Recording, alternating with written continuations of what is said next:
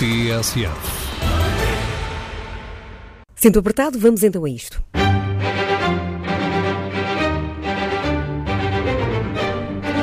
Estamos a 22 minutos das 7, agora com o GPS Belém. A edição é de Judite Menezes e Souza.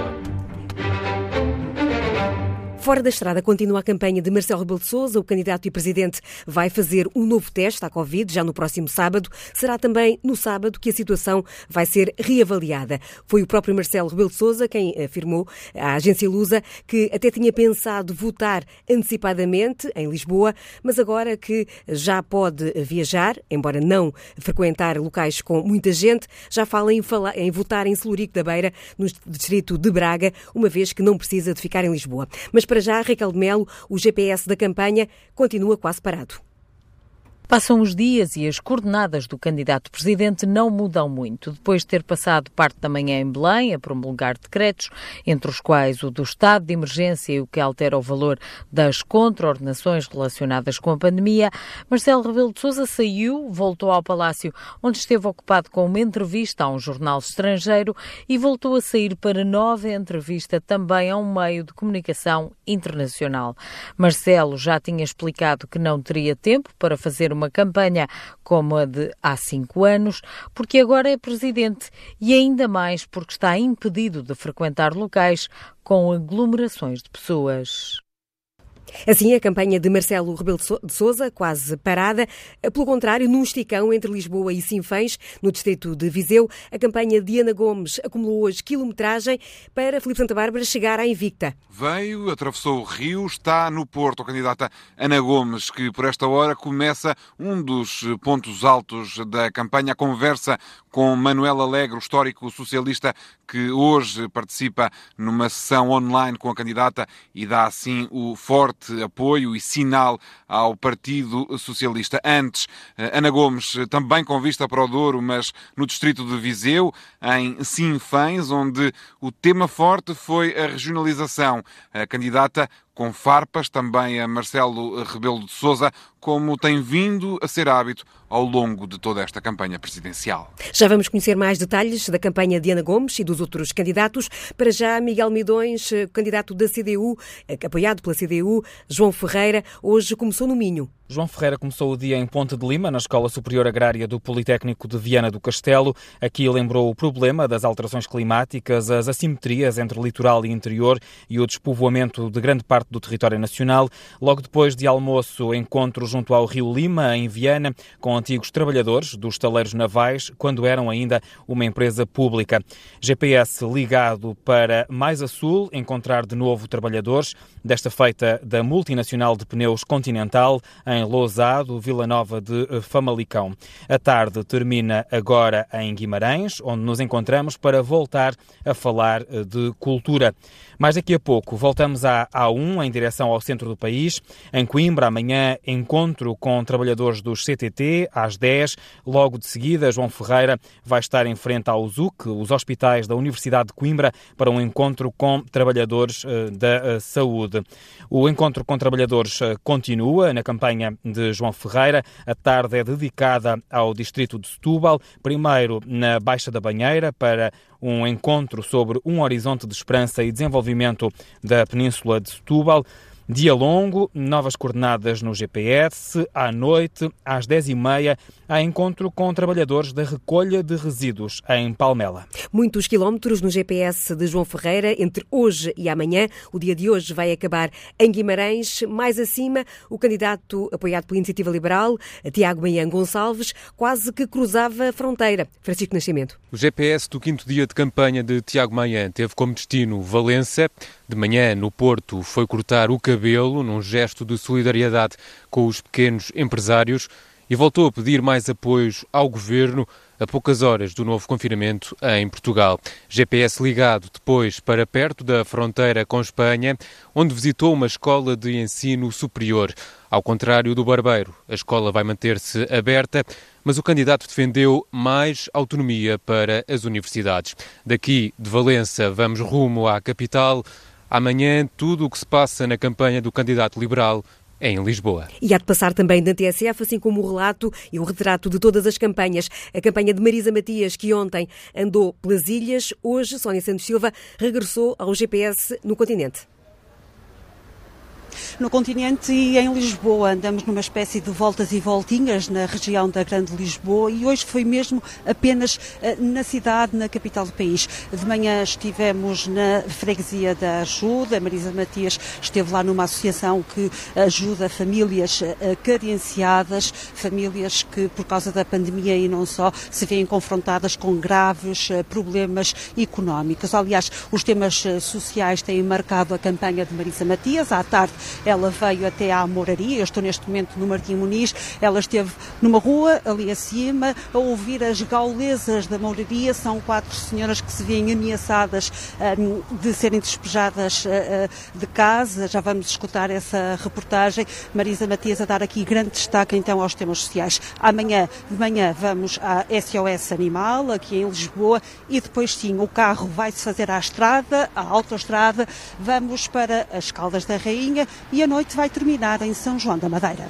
Sim, o GPS da candidatura de Marisa Matias. Na campanha de André Ventura, o GPS mantém-se no interior do país. Maria Augusta Casaca. Um GPS que anda pela zona centro de Portugal. Depois de Porto Alegre, hoje Castelo Branco e à noite o dia termina na Guarda. Em Castelo Branco, durante a tarde, o candidato do Chega esteve no centro da cidade, na chamada Zona das Docas, onde fez um mini comício para alguns poucos apoiantes e muitos estão a acompanhá-lo por todo o país. Um comício com um microfone e uma coluna com um som rofanho que pouco se ouvia. No distrito do ex-primeiro-ministro José Sócrates, Ventura aproveitou para falar de justiça e mais uma vez defender a prisão perpétua. À noite termina a jornada com um comício na Guarda. Assim a agenda de André Ventura, o GPS da campanha. Vamos agora olhar em detalhe para como correu o dia de Ana Gomes. Eh, ela própria esteve eh, hoje, eh, vai receber daqui a pouco, dentro de cerca de 15 minutos, o apoio de Manuel Alegre, ele próprio candidato a Belém, numa outra competição com Mário Soares, ou eram outros tempos. Hoje vem expressar o apoio à candidata que levantou a bandeira da criação de regiões regiões. Foi em pleno Douro, onde, sem olhar a calorias, Filipe Santa Bárbara, ela saboreou doces de manteiga. Um doce tradicional, muito rico em calorias, mas muito rico também em paladar. Hum. Delicioso. Entre as curvas e contracurvas das encostas do Douro, em Sinfãs, Ana Gomes é recebida com doces de manteiga feitos na Escola Profissional da Terra. E recebida com sumo de laranja e vinho do Porto, que recusou não fosse trocar os pensamentos, ouviu as queixas e as virtudes da região. E entre as queixas, os acessos, não só das estradas, mas também da tecnologia. Aqui estamos no país da Web Summit.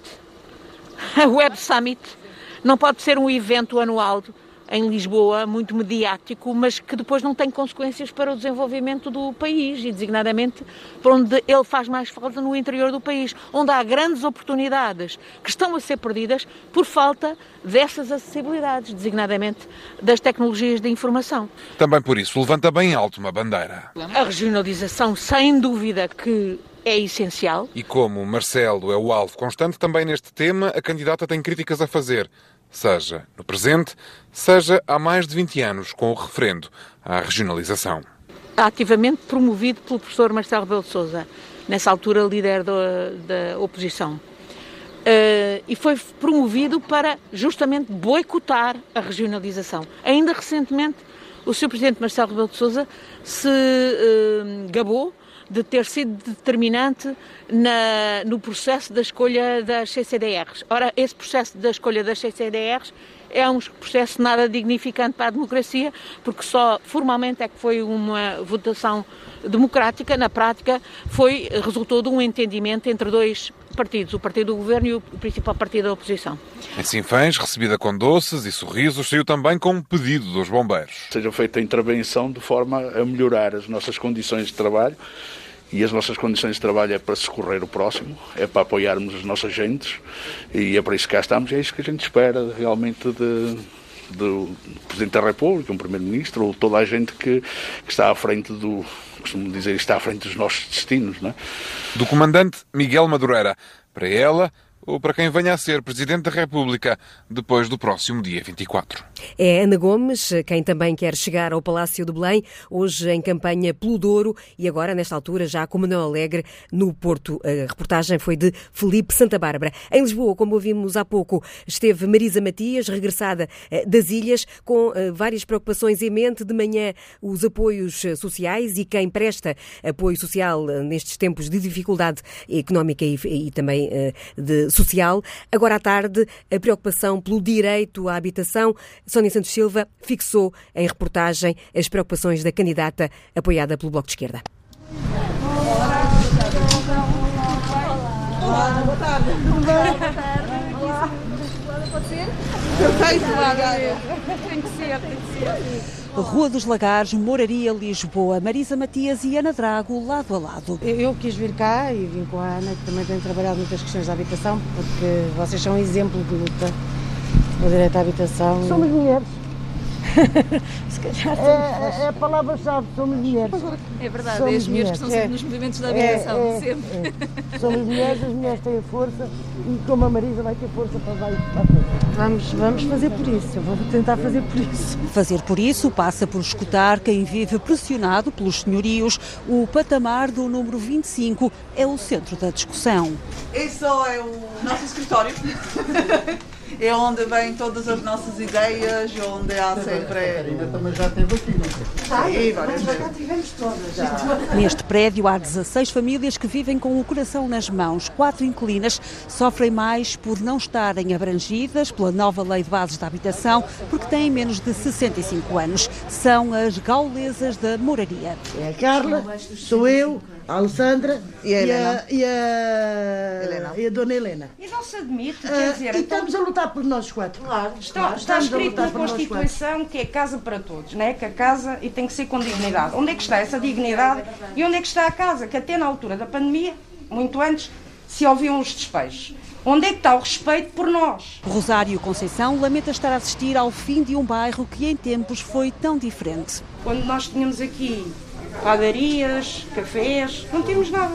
Já não temos farmácia, já não temos catalho, já não temos nada. As pessoas Porque... podem ser muito aguerridas por uma causa, mas o que acontece é que em 2022, 2022 vamos outra vez ter que ir para a luta, porque é quando acabam os nossos contratos.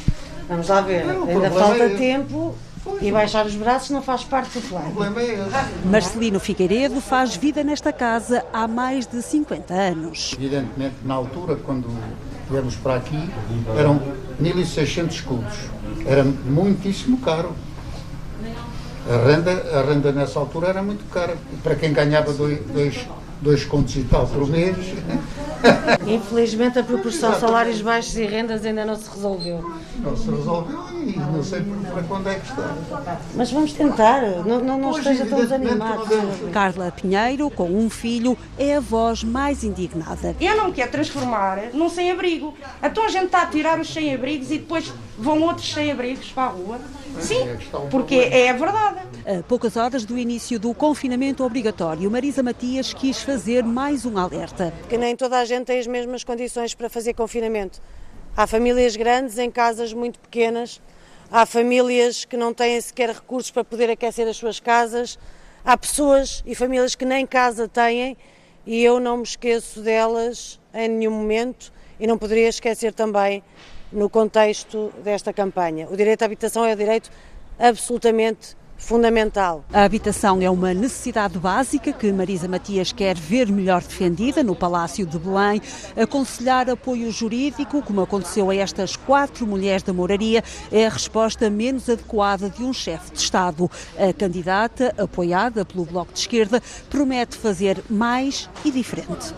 E como ouvimos na reportagem de Sónia Santos Silva, Marisa Matias recebeu na Moraria, em Lisboa, a visita de Ana Drago, antiga deputada do Bloco de Esquerda. Ela abandonou o partido e a primeira linha da política, mas regressou hoje para elogiar Marisa Matias. É, portanto, quanto a mim, a candidata mais promissora porque a Marisa junta um enorme conhecimento sobre o país, ela visita os sítios, está nos sítios, fala com as pessoas, lida com muitos assuntos muito diferentes, faz parte de uma geração que viveu um, o aumento da precariedade laboral e ela bem sabe os custos que isso tem na qualidade da nossa democracia.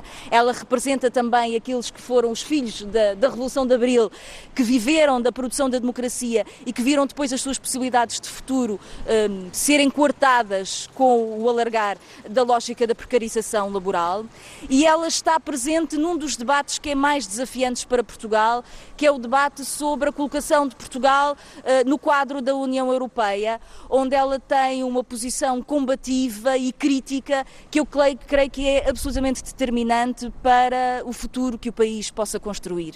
E eu acho que é esta esperança, esta capacidade incansável de lutar, de falar, de escutar, de ouvir, de estudar, de trabalhar, de estar presente, de dar força às lutas que estão no território, que eu creio que fazem da Marisa uma forma de fazer política, participação democrática, cidadania, esperança para o futuro e creio por isso que ela está a ter uma campanha absolutamente extraordinária, vai ter um excelente resultado e precisamos de mais Marisas, acima de tudo que não caiam durante a campanha.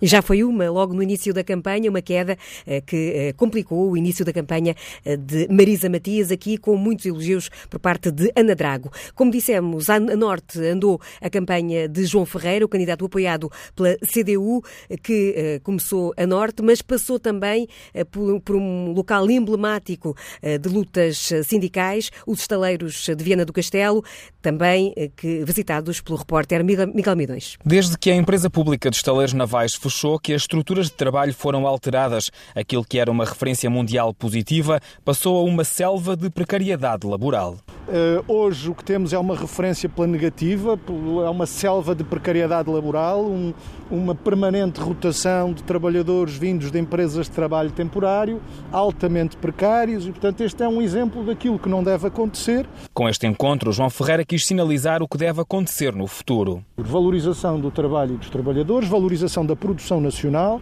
valorização de um setor-chave para Portugal como é reconhecidamente o mar, mas não se explora o mar sem navios e, portanto, também setores como a construção e a reparação navais são absolutamente essenciais e os taleiros navais de Viana do Castelo, a empresa pública, foram durante anos uma empresa de referência neste, neste, neste domínio. O candidato quer mais capacidade de intervenção pública em capítulos estratégicos como é o mar.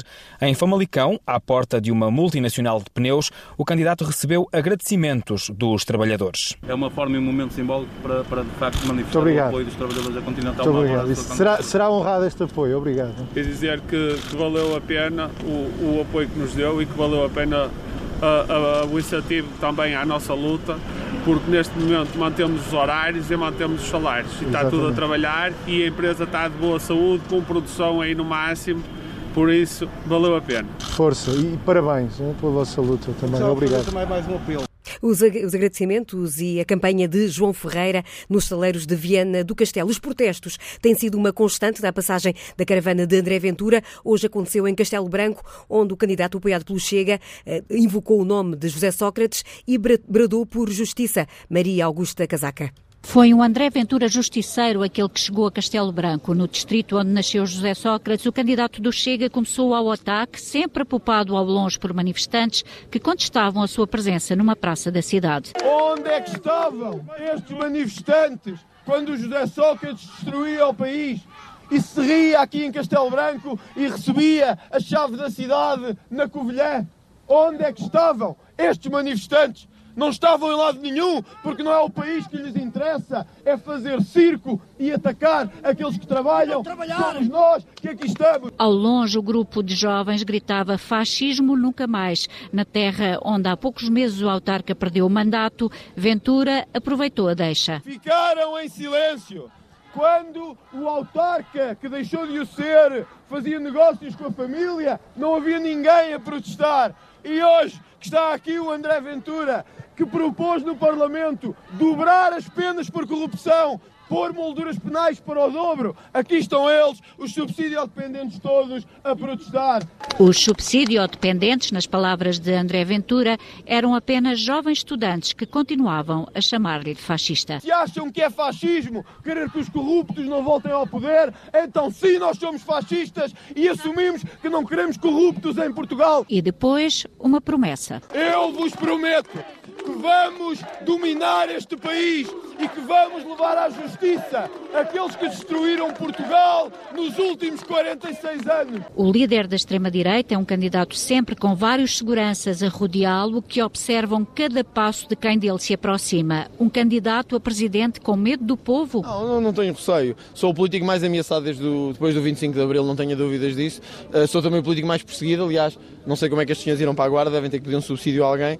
Uh, o que acho é que é ridículo andarem atrás de mim pelo país todo a fazer manifestações, ou de ciganos, ou de pessoas que nem sei quem são. Uh, é ridículo, simplesmente ridículo. Mas quem se manifesta contra o candidato do Chega nas ruas também é ameaçado e filmado pelos telemóveis dos apoiantes de Ventura. É a nota da campanha de André Ventura, ainda pelo interior do país. Amanhã regressa o confinamento. O candidato Tiago Manhã Rodrigues, aliás, Tiago Manhã Gonçalves, assim é que é, já adivinha uma tesourada nos rendimentos do comércio e serviços. Aproveitou hoje, por isso, para regressar ao barbeiro de sempre, enquanto as portas estão abertas. Francisco Nascimento. A poucas horas do novo confinamento em Portugal, Tiago Manhã Gonçalves aproveitou a última oportunidade para cortar o longo cabelo na Foz do Douro, no Barbeiro de Sempre, o candidato da Iniciativa Liberal mostrou preocupação com a falta de apoios do governo para os pequenos empresários e notou que são os mesmos de sempre a pagar a fatura do confinamento. O tecido económico do país são estas pessoas. São elas que trazem riqueza ao país, trazem, eh, são elas que garantem o emprego deste país, são elas que pagam impostos. E de facto, eh, quando continuamente o governo exige que a fatura do, do, confinamento seja paga pelos mesmos de sempre, por estes empresários e pelos cidadãos, algo está mal. O candidato da Iniciativa Liberal lembra que os pequenos empresários já tiveram de fechar portas em março. O barbeiro não se queixa, mas Tiago Maia assume que alguma coisa tem de ser feita. O Tosé é um homem do Norte e é resiliente, e portanto ele não se queixa, ele, ele joga com o que tem. E, e, e o, que eu, o que eu vi, e isto é efetivamente verdade, o Tosé teve que fechar em março, um mês e meio, e não teve apoio nenhum. E olha, e fez pela vida, não é? Aguentou, reabriu outra vez. O Tosé ontem esteve a trabalhar desde as 9 da manhã até às 10 da noite Hoje provavelmente enfrentará o mesmo cenário porque amanhã o governo decretou que ele vai fechar. O barbeiro Tosé Veloso vive as últimas horas de máquina e tesoura na mão, pelo menos durante um mês. O futuro é incerto, mas assume que perdeu muitos clientes depois do primeiro confinamento. Clientes habituaram-se a cortar o cabelo em casa, à máquina, as esposas. Perdeu-se muita gente. Muita gente está pelo caminho. Fechar portas definitivamente não é opção para o barbeiro, mas. Mas difícil vai ser, vai. Já foi difícil na anterior e agora na pior. Com ou sem apoios do governo, Tiago Maia deixa uma certeza: quando o Tosé reabrir, continuará a ser o barbeiro de eleição. Reportagem de Francisco Nascimento a fechar este GPS Belém que regressa amanhã. Há teste rápido de manhã, sempre depois das nove e meia. À tarde, o GPS Belém a seguir às seis da tarde. Amanhã vai ser mais cedo, às cinco, por causa do especial desporto para a Liga Nós.